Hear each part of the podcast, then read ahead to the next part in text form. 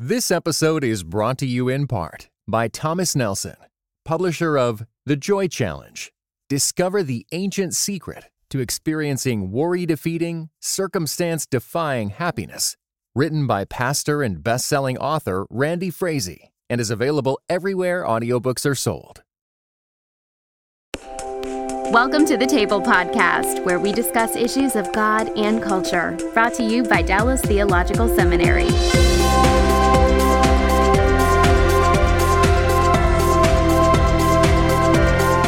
Welcome to the table where we discuss issues of God and culture. I'm Darrell Bock, Executive Director for Cultural Engagement at the Hendricks Center at Dallas Theological Seminary. And our topic today is urban ministry and cross cultural ministry. And our experts, expert is Chris Brooks, who's in Michigan by Skype. Uh, good day, Chris. How are you doing? I'm doing good. I bring you greetings from the beautiful and peaceful city of Detroit, Michigan. Well, that's exciting. We're go- we're spanning the country to to bring you this podcast. So from we're Dallas to Detroit. Exactly right. Yeah. Well, you got to begin with D. That's the only thing that counts. Of course, our last names begin with B, so we've got it rhymed and and rocking and rolling the whole way.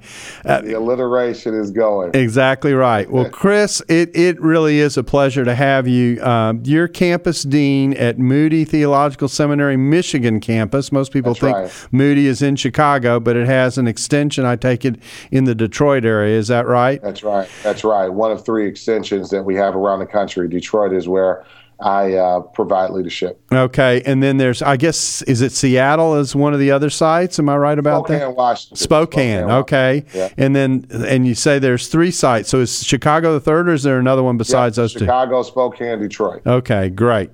Uh, and and you're you're a dean, campus dean there, uh, but you also are a host of a radio show called Equipped, which uh, is on the Moody Radio Network, and it airs. Uh, is it is it does it air at different times in different parts of the country? Yeah, or depending on, yeah, depending on the time zone you're in. So Central Standard Time, uh, which is uh, again our headquarters in Chicago, it's noon. It's a drive time talk show for for lunchtime on the Moody Radio Network. But we're across markets, so uh, folks can check out on our website to see the time in their local area. Okay, and it sounds equipped. Now, the question is, equipped for what? What are you equipping me for when I wa- when I listen to this show?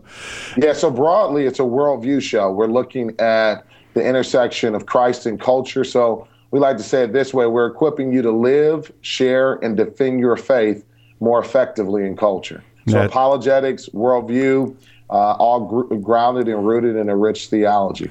That's great. So you're in my business, huh?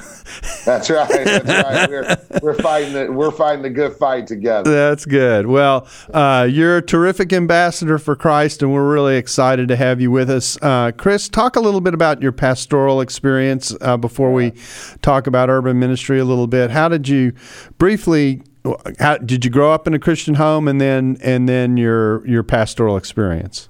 So I, so I got it on honest, Darrell. I'm a third generation uh, pastor, uh, preacher of the gospel. My grandfather, my father, uh, both uh, here in Michigan, uh, represented Christ well and, and, and preached the gospel. And so I, I caught the bug pretty early uh, while other folks were uh, pursuing other pursuits. My heart and my passion was to be in my father's library, helping him organize books but my home has been Detroit, and this is where my heart is. You know, Darrell, uh, there's a lot that can be said about place uh, in in ministry, place in the gospel. I think it's important for us to know our gifts and talents, but it's also really important for us to know where God has called us to serve Him. And so, Detroit is my home. Married here, born here, uh, I've lived here and ministered here. So. 1998 is when I made uh, my first step into formal pastoral ministry uh, in this local church here called Detroit. I- I'm sorry, uh, called Evangel Ministries in Detroit. Okay. the senior pastor Uh huh. since 2004. Okay. Well, uh, that's that's uh, quite a track record there. And where exactly do you minister in the Detroit area? We're on the northwest side of Detroit. So if you uh, know our great city, uh, northwest side of Detroit, Grand River Avenue is one of those historic uh, thoroughfares in Detroit, right uh, about five minutes from downtown. So we like to think we're where the action is happening. Hmm. And and is this now an inner city area of Detroit, or is it, uh, or or has it is it evolved into, you know, in Dallas, what we've got in some places are places that were historically inner city, but they're also being uh, yeah. significantly renovated at the same time. Yeah, so I'm going to answer you in two ways. Okay. So first off, I'll answer you the way I would if I was talking to you here in Detroit. It's the hood. Okay. Right? So, so we're in the hood. Uh, but what you're talking about is what is broadly known as gentrification. Mm-hmm. And so there are areas that have been gentrified in Detroit, downtown, what we call midtown. Uh, there's another section called Tech Town, and, and, and, we praise God for those sections of our city. We just did a church plant in Midtown, which is kind of a gentrified cultural epicenter of our city. But no, where we're housed in the northwest section of Detroit, uh, it's it's right in the hood. So we experience all the realities of urban ministry. Oh wow! Now now how how old is the church itself? Has it been there a while? We we were born in 1967. Hmm. So I'm the second pastor. The first pastor was here for about 36 years, and I took over from there. So my predecessor, uh, George Bogle, uh, did a great job laying the foundation of Christ in this in this church, and, and I've tried to take it further so the history of the church is rooted really in the just after in the aftermath of, of the period of civil rights and that kind of thing yeah. in the country. Well, if you know Detroit history, what marks Detroit more than anything else, 1967 riots. Right. It really becomes the defining uh, image uh, nationally of our city as well as historically a turning point in our city. Well, our church was founded out of the riots. As a matter of fact, uh, my predecessor was a Caucasian pastor who came to the city of Detroit from the suburbs. And the first location for our church was a former Black Panthers headquarters. Oh, wow. And that's a picture that a Caucasian pastor in a former Black Panther headquarters, uh, loving on the city, building a multicultural church. So we've been in our DNA multicultural, multi ethnic, multiracial uh, from the beginning. Uh, but as the demographics of the city has changed, it's, it's reflected in the composition of our church as well. But we've never run from these issues. But yeah, we we have a, a strong connection to the civil rights movement uh, right here in our church. Well, that's amazing. Okay, well let's let's let's talk about that a little bit because obviously the journey of the church is important to understanding the nature of your ministry. Um, uh, you said you started out uh, multicultural. Have you been able to maintain that, or has the demographics of the area impacted uh, the nature of your church?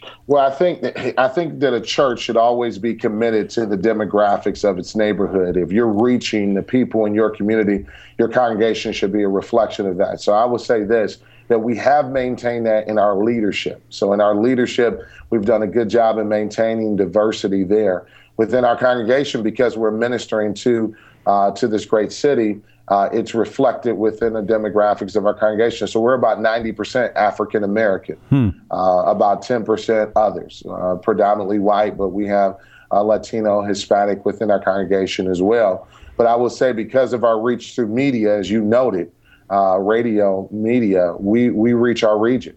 So that would include a, a strong Middle Eastern uh, uh, demographic here. As you know, That's right. Detroit is. Um, home to about half a million um, Arab, Arab uh, individuals, as well as uh, Black, White, Hispanic, Latino. So with media, we reach a broad section of our region, but our, our congregation is about 90% African American.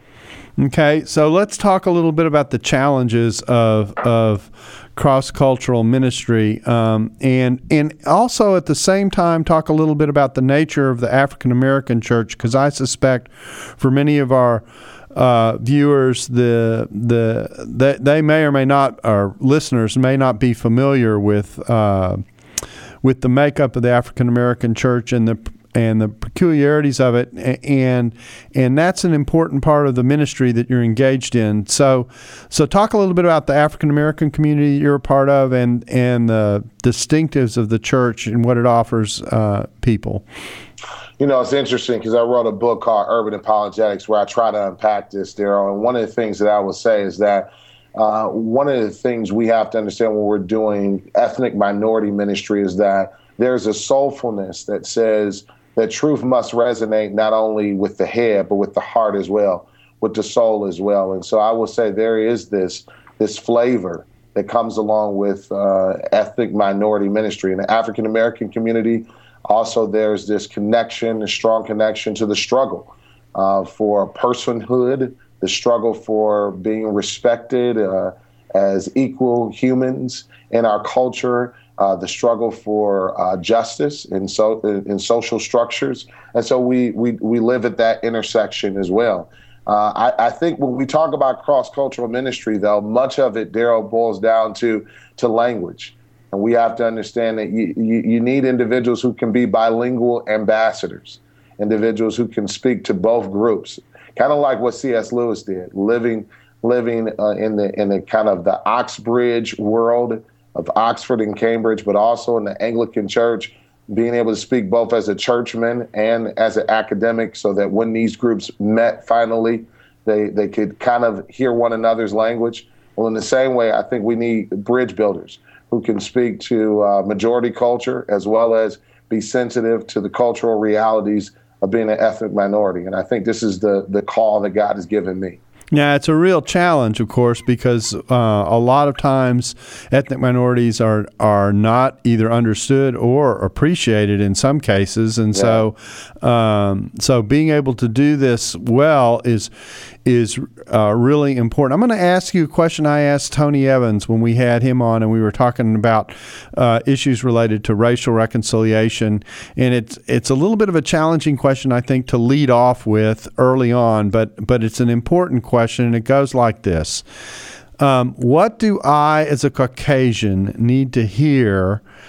Uh, from you as an African American about life as an African American in America that I might not want to hear? Yeah, I, I, think it's an honest question. I think it's a really good question. Mm-hmm. And I mm-hmm. think what you may not want to hear is that so often the, the realities and the struggles of being black in America are very sanitized. Mm-hmm. So if you talk to the average person about the history of racial struggle in America, you'll get something like this that uh, there, there was slavery, but then Abraham Lincoln freed the slaves, and then there was Jim Crow, but Dr. King came and he made everything right, and we're doing pretty good now. Mm-hmm. And things were a lot worse than that. When you think about the atrocities of, of, of slavery, when you think about the uh, the terrors of Jim Crow, uh, the best way for me to describe it is what do you what would it be like if uh, if if the terrorist group that you had to defend yourself from was your own government? Um, your your own country. And for, for African Americans, for much of our history in America, for a large portion of our history in America, the group that we would label as as ISIS, the group that terrorized us, oftentimes had the power to codify uh, this type of discrimination into social structures. Uh, thank God there has been extreme improvement, and I'm a product of that. Uh, being able to sit in leadership roles and positions but it, it has not come without uh, intense struggle. And that's something that I often don't hear my white brothers and sisters wanting to engage in. Oftentimes, the sense is, can't we just look forward without looking back? And I think it's important for us to be able to look back. And then, as we talk about right now, what we have to recognize is whenever the church has been honest about how racism, bias, discrimination has impacted social stru- uh, structures and we've addressed it, we've done well. We've been able to uh, bring a sense of healthy equality.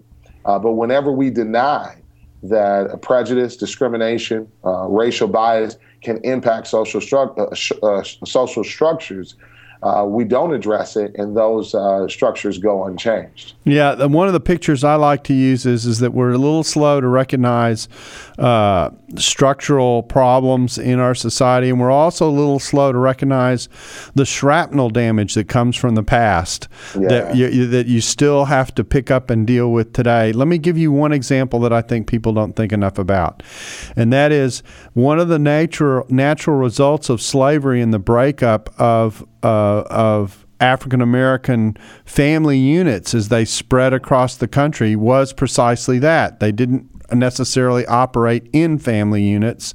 And yeah. so you had a culture that was used to functioning, in some ways forced to function without family structures. So now you have problematic family structures in many communities that is a part of generations of things that have gone on in the past. That's that's part of the shrapnel. So when you say to to the African American community, you know, you should you all should be doing better on on family issues, and there's an element, of course, in which that's true, but there's also an element in which there's been a huge contribution in which the past has contributed to where we are in the present. Fair? I agree. I agree, and and I, and I would also say, you know, Dr. King, in his letter from Birmingham jail says this that it's poor social analysis to look at symptoms without looking at causation. And I think that oftentimes we can look at statistics in the black community and say, man, you guys are doing bad in, in education or in family or marital structure or economically without asking questions of causation. And we should ask questions of causation, and that will lead us back to better analysis of, um, of public policy, better analysis of the role of the church, more pertinent to our conversation, the role of the, the church in cities and communities. I think that leads to better analysis if we can have honest conversations, black and white, about the causal factors and not just brush over those things. Okay, so let, let's talk a little bit about what it means to be a church located uh, in the hood, as you like, uh, as you yeah. noted, and what are the what are? Let me ask it the question this way: What are the challenges that are special to a church in your context that again someone who might be used to a primarily anglo experience in the church might not appreciate uh, you have to deal with on a regular basis yeah i, I, I guess the best way for me to describe it Darrell because it, it, it's almost easier to say the opposite you know what what's common mm-hmm. uh, because the things that are that are different and unique are so um, such a long list but let me just say that uh, imagine working with an individual who has PTSD, right? Because they have experienced tremendous trauma uh, from um, from a horrific experience in their life. Now multiply the challenges of that uh, across a community, uh, not only an entire neighborhood, but an entire section of a city. Uh, the reality is is that the average person in my community has experienced tremendous trauma, and we can get into a long list of the reasons why, but you have to build within that individual hope. You have to bring mental and emotional stability uh, before you can get into the work of um, uh, some of the uh, some of the niceties of, of, of, of, theological training programs and and uh, some of the other uh, Christian educational things that we would love to do. We have to start with the individual being restored uh, through Christ in uh, in in the, in the inner man, this whole redemptive work, and then being built up emotional, emotionally, psychologically, and, and in a lot of ways, the the economic realities of poverty and what that brings when you live in, in poverty all around you on a daily basis when you're walking by dilapidated buildings, overgrown fields, when crime is your reality these are, are challenges that are presented to the urban minister that I believe are unique. Okay, so let me just uh, clear up one uh, abbreviation that you use so people get it, and I'm guessing, but PTSD, I take it as post traumatic syndrome disorder, Stress or did I get that right? Yep, yep. yep okay, right. yep, so yep. so the point is, people are living with uh, in a context in which they are operating out of out of out of shock in a variety of ways in terms of the way their life functions, and so I imagine building trust is one of the first almost starting points in trying to minister to people, get them to the point where they don't look at you for, okay, are you after me for how you can use or abuse me versus really relating to me as an individual. Yeah, and identifying with the struggle, just mm-hmm. being able to be sensitive and identify with the fact uh, that they are living in in a in a desert. You know, we call um, uh, these cities that are under resourced urban deserts, right, where you might find that there's a lack of employment opportunities, healthcare opportunities, even um, fresh food opportunities. And so we have to be able to identify with what is it like to wake up in that reality each and every day. Mm-hmm. and uh, and and how do we minister to this individual a gospel that is holistic that is not just theoretical in nature, but also deals with the practical realities of, of, of image bearing and Christ's ministry to the spiritual as well as the physical person. Now, now I'm listening to you, and I'm sure there are people listening to you, and they go, "Okay, um, now, how theologically conservative are you? And you're pretty theologically conservative, so th- so you're trying to communicate really a balance about something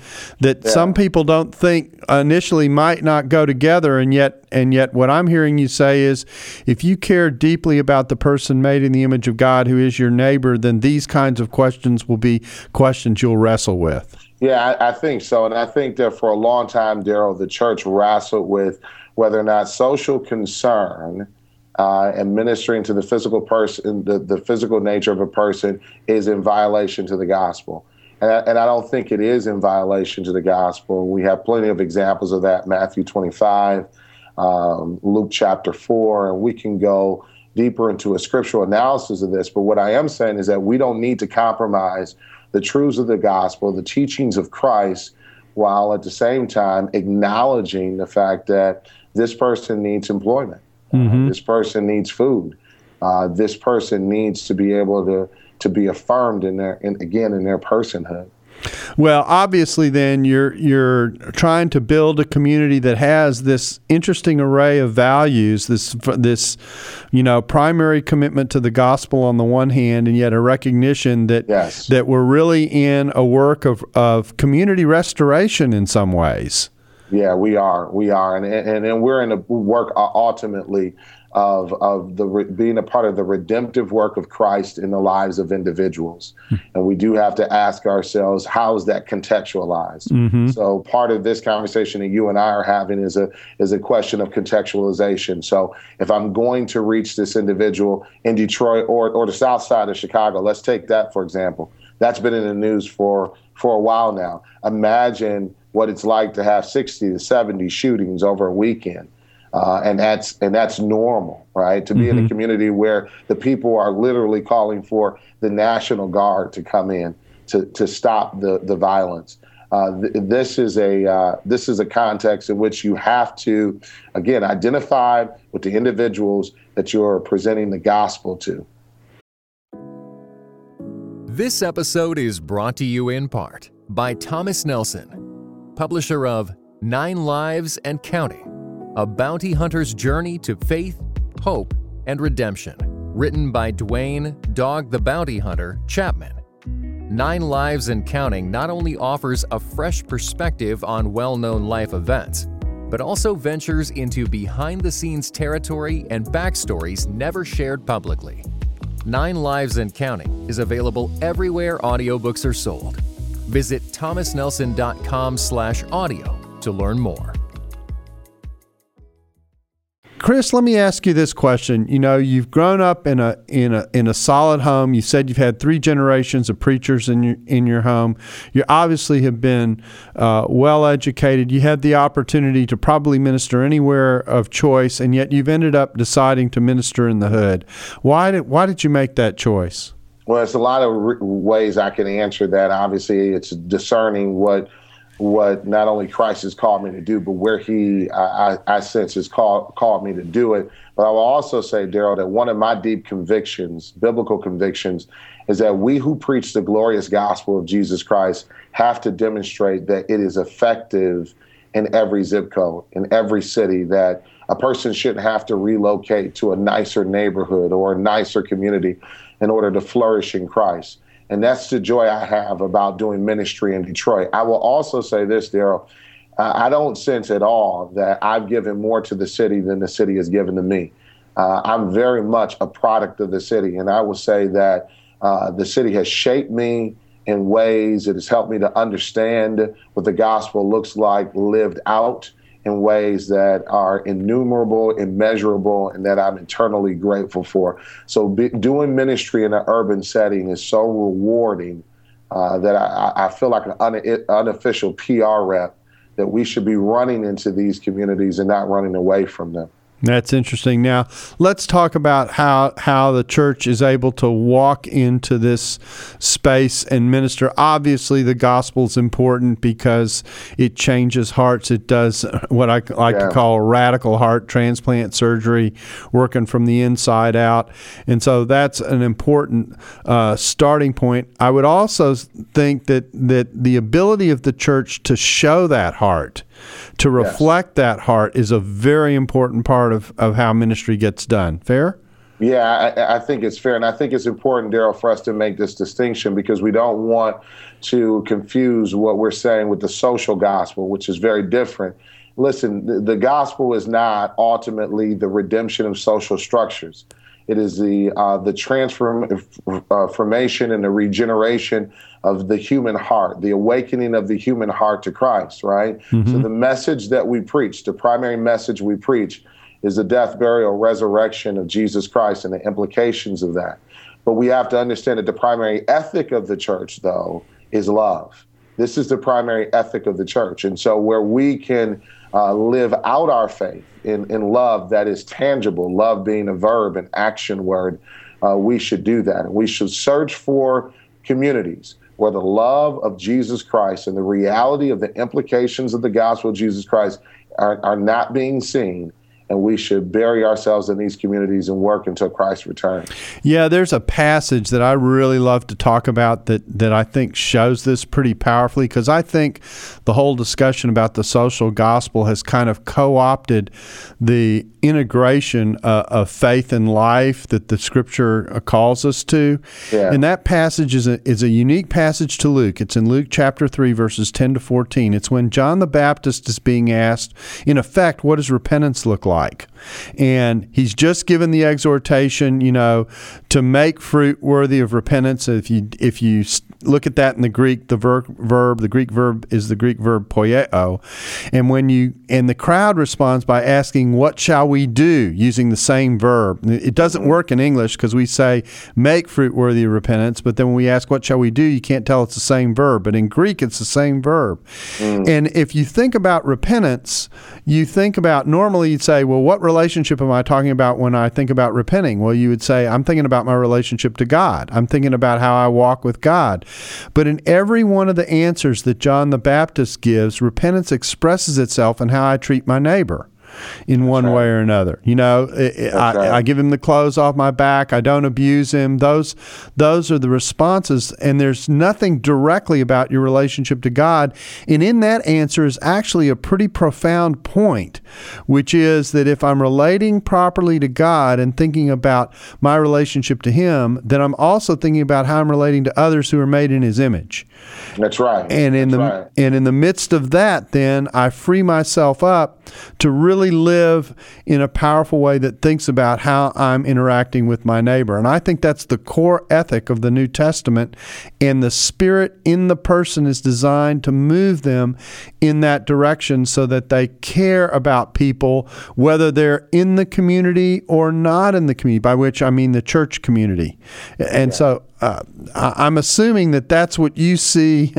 if that's right. That's right. And I think a, a, lot of this falls up under the concept of common grace, right? Mm-hmm. This sense that the, that the Lord is good to to all, and that the uh, the rain falls on the just and the unjust alike. And we have to understand that the definition of success. I used to be a pulpit sniper, Darrell, so kind of measuring success by the blood on my sword, if you will. I'm uh-huh. an apologist, and so uh, this sense that my neighbor who who believes or lives differently than me or is a non-Christian, you know, that I, the way I measure success is by how many of them I can defeat and conquer uh, intellectually. But you know, that's not what the gospel compels us to do.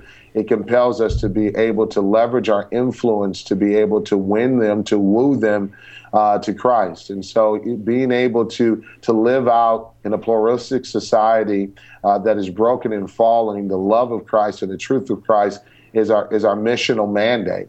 And to contextualize that is what uh, this show is all about. And, and to be able to live it out effectively requires wisdom and it requires a lot of conversation and communication. Now, let me just say this, Darrell, too, that I don't want people to feel like, hey, I wasn't born or raised in that neighborhood uh, or in that type of city or setting. So that means I don't have anything to offer. Uh, here's the thing: the great equalizer is the truth of the gospel. It is the uh, it, it is the message of Christ, and it is the recognition that we can improve schools, we can improve the job market, we can improve the economy to bring the best of capitalism and free market economic thinking has to has to bring to a city. But unless we see internal transformation, the heart being transformed, uh, there will not be any uh, sustainable change. Yeah, the way I like to say that is if you want to know what good laws look like without changed hearts, read your Old Testament. That's why we got a new covenant. That's right. and so, that's uh, right. That's you know, that's the boil down on that one. And so, uh, let me let me read this passage to you because I, I, I always think this is striking. This is this passage from Luke three. It says so. The crowds were asking him, "What should we do?" John answered them, "The person who has two tunics must share with the person." Person who has none, the person who has food must do likewise. Tax collectors also came to be baptized and said to him, Teacher, what should we do? He told them, Collect no more than you're required to. Then some soldiers also asked him, And as for us, what should we do? He told them, Take money from no one by violence or by false accusation and be content with your pay. And what's really interesting about this passage is you see a, a willingness to be generous, you see a hesitation to take advantage of someone because they're in a vulnerable position. And you also see a care to exercise one's power and authority by not overstepping that power and authority and trying to be sensitive to the people uh, whom whom you are who you're supposed to soldier, if I can say it that way. Right. Uh, Those are very relevant words, I think, to uh, the situations often we find ourselves in in the inner city. I think so. And I would also say I, I think it's worth noting that what he does not do is uh, is make the mistake that liberation gospel makes in creating oppressor and oppressed groups. Mm-hmm. And I think that that is that is the freshness, the uniqueness of Scripture is that it's able to talk about the, the sin of an individual heart without losing sight of the need for the individual to repent of their sins and understanding that salvation is a very personal thing. Uh, the mistake of the social gospel, or by extension, the liberation gospel, is that you have oppressor and oppressed groups and that uh, your your salvation or redemption uh, comes in being a part of the group that is uh, oppressed, and your eternal damnation is being a part of the group that is oppressor, as if these are kind of uh, eternal categories in which you cannot be changed. Uh, what the Scripture teaches us is that no matter what group we're a part of, uh, we're all sinners, and this is equality. Biblical equality is that we're all sinners in need of His grace, and that this salvation is is offered to all. Yeah, and I think the other thing that get that gets lost in the in the more social gospel or liberation approaches is that it almost creates, how do I say this, uh, a Teflon coating on someone in which it says, "I bear no responsibility for what's taken right. place." Yeah, because yeah, because the the need for salvation is is of social structures only, and not of the individual heart. That's right. why we have to preach repentance to the individual, that individuals must repent and turn to God. And let me just tell you that message works no matter where you preach it. Yeah, now I can imagine that. So let's talk about how your church tackles this. Uh, what do you, what do you? Uh, obviously, it's clear you're presenting a gospel message, but I imagine there are ways in which you structure the church to try and be of help to people who come out of very broken backgrounds. Uh, whether we think about right. their access to education or the brokenness of their families. I mean, I know that one of the large important statistics that is a part of the the African American reality is how few solid homes there are where there's a father and a mother that a lot of kids uh, grow up. In some cases in some cases not even knowing either parent much less yeah. uh, one of them. Yeah. So there's a, there's there's a lot of brokenness. There's a lot of hope as well. But let me let me just say this Darrell that I think is so important is that you asked me earlier what's unique about urban ministry, the church in, in a city like my own. One of the areas of uniqueness is that the church can't just be uh, uh, the church, if if you know what I mean. Mm-hmm. We have to be a place where people can turn to for everything. The church historically in the black community has been the epicenter of the city. So it's a place where people turn to for legal advice. It's a place where people turn to for food. It's a place that people uh, refer to for for health, uh, medical attention, so much more. So when you're building a ministry, if you're going to be serving in an urban area, you better structure it in such a way, either through a CDC, Community Development Corporation, or under the umbrella of the outreach of the church. You better have services that can minister to the whole man. It's a, it's so a market it's a marketplace as opposed to just a place to gather to sing hymns and hear a sermon. That's right. That's right. And so we need to be sensitive to that. While we're preaching, there has to be a place where people can turn to to apply that and to receive help with not only their soul, but again, getting access to a job, being able to uh, get marriage counseling, being able to uh, get transportation needs met, housing needs met. All of these things are very critical and uh, and very important to a successful urban ministry. Now, is there any partnershiping that you do with other churches in the area? And I'll tell you what what motivates this question. Uh, there's a very successful church that was planted in the 1970s here in Dallas, right in the poorest part of Dallas. It was a very uh, African American community in terrific need, high crime rate, uh, extreme poverty, all those kinds of things. And there were several Anglo churches that came in alongside the African American church to actually help help get it started and kind of get it off the ground. The church is now very much self-sustaining. They've built it. The first thing they did after they built a church was they built a gym to, yeah. to, to, become a, com- right, a community place yes. to, yeah. to alter the way kids would spend their time. And then they built a school and, and went in yeah. that order, which was interesting. Um, and, and so uh, I'm not necessarily asking just about your church, but how much cross a cultural, can I say, um, support is there for uh, what goes on in Detroit? Well, it needs to be. And, and let me just say that the last several years, since 2011, Detroit has seen an amazing amount of partnershiping. There was a, a broad evangelistic campaign that brought together 550 churches, urban and suburban, black, white, again, Asian, Latino. And there's been more partnershiping in our history over the past five years uh, than, than maybe any other period in time. So I'm really excited about that. But I will say, Darrell, that one of the major keys to healthy partnering is that it has to be mutual. Right. Uh, the, the, the Anglo church has to be able to know there's so much benefit and richness and wisdom I can get from my African American brothers and sisters in Christ. And the African American church can't see itself only as a recipient. Right. It has to see itself as a giver as well. So I think that we have to partner but we need to do it in healthy ways. Yeah, it can't be patronizing, is what you're saying, and and exactly, yeah, or parental, or parental. That's right.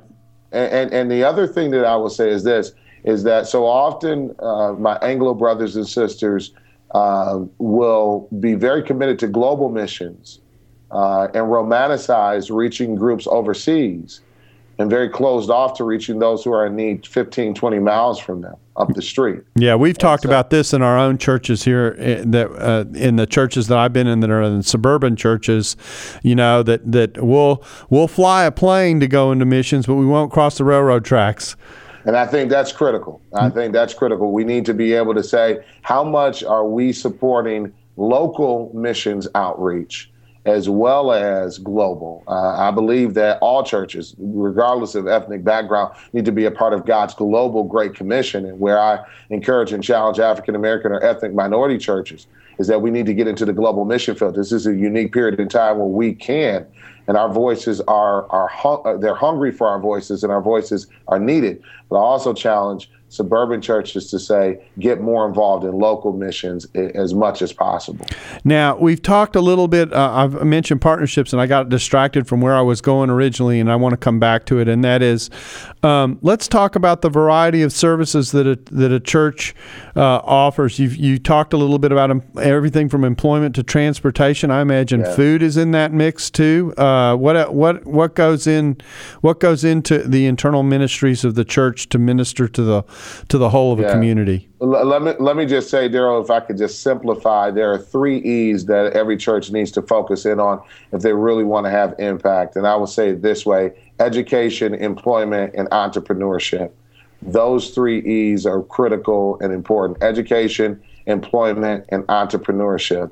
I will also say there's a fourth E that doesn't necessarily move people along the developmental role, but is critical, and that's emergency assistance. Hmm. So we like to categor- categorize our uh, practical ministries in those areas. Can we offer educational opportunities, employment opportunities, entrepreneurial opportunities, but also recognizing there are times when we need to be there for emergency assistance for the person who's homeless, for the person who's hungry, for the person that is in need.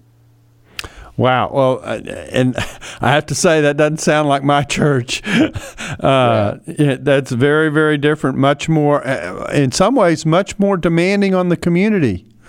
Yeah, there is a there's a sense of uh, of compassion fatigue as well. As you pray for those who minister in urban areas, pray for their emotional strain, pray uh, for their their stress levels, because Darrell, as you know, when you're in a, in a war zone, when you're in uh, a, a, place of constant need, struggle, uh, again, uh, challenge, uh, there there can it can be emotionally draining. But again, it's tremendously encouraging as well as you see all the wonderful things of Christ's redemptive work and and people having strong marriages and young people finding purpose and calling in Christ, men awakening to what it means to not just be a man, but a man of God. All these things are present as well. And I want to talk about great fathers and wonderful marriages and healthy churches because it's it's a sad thing if we think that there's only negative things happening in the hood. There's great things as well. Yeah, I, am again. I'm going back to this West Dallas story, but about ten years in, the Dallas Morning News wrote an editorial entitled "Angels in Our Midst," and yeah. the point was here was a church planted in the poorest part of the city with citywide cooperation that had produced a, a neighborhood turnaround in the area of racial relations when everything else around Dallas was kind of under racial tension. And the question was asked, "What is it that these people are bringing to the table and part of the conversation that seems to be lacking in so much else that's happening in the city when it comes to these areas. And of course, the answer was it was their it was their Christian commitment and their right. religious commitment that brought the change. And and you know the the Dallas Morning News isn't exactly a church newsletter, so uh, uh, so it was a pretty powerful testimony about what's possible when kind of all the pieces come together and and people make an effort, a concerted effort to cooperate, it shows that it is possible and that turnaround can happen. Yeah, it can, and it does. And again, Christ being at the center, it does happen. And let me also say this, Darrell, that we have to look at those individuals that are living in those hard hit communities as individuals that, if empowered, can lead themselves into uh, a sense of transformation as well. All of the help doesn't have to come from external leadership, but it can be a, a, rich partnership to make that come about. Well, the beautiful thing, at least about the West Dallas story, was again, about 10, 15 years in, things had gotten to the point where the church was very much self sustaining. Yes. People were coming, people who had been educated at the school had made the decision, many of them, to come back and teach at the school and impact the community that they had come out of rather than fleeing it.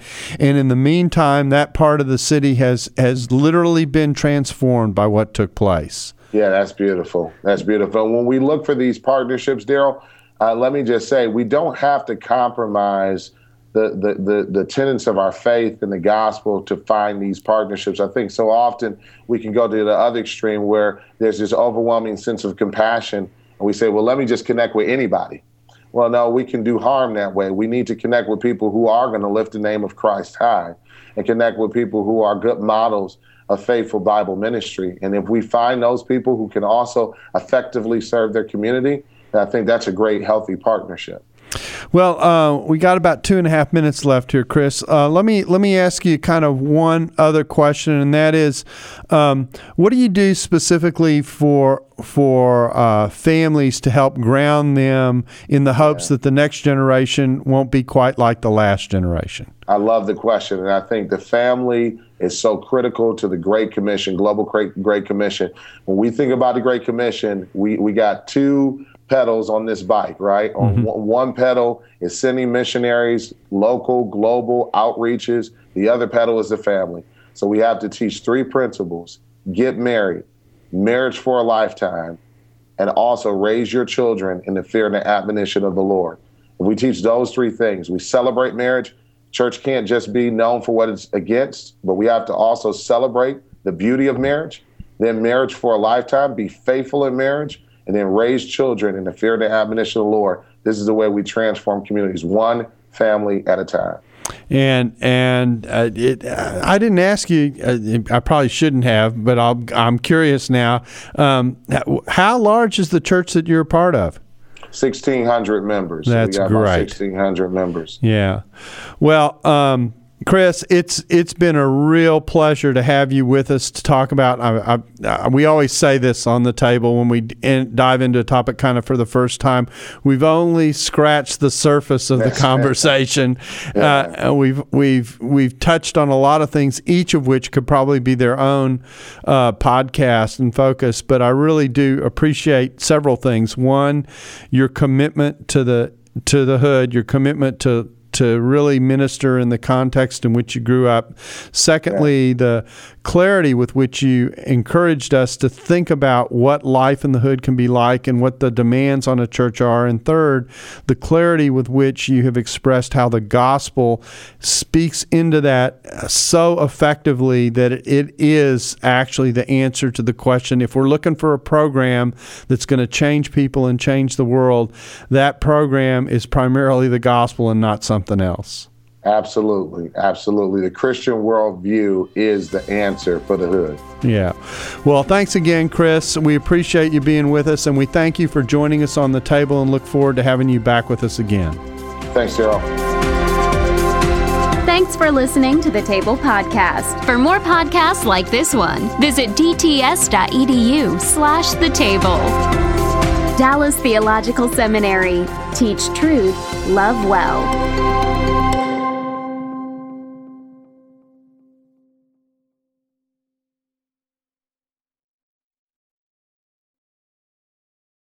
This episode was brought to you in part by United We Pray. United We Pray is a podcast devoted to praying and thinking about racial strife, especially between Christians.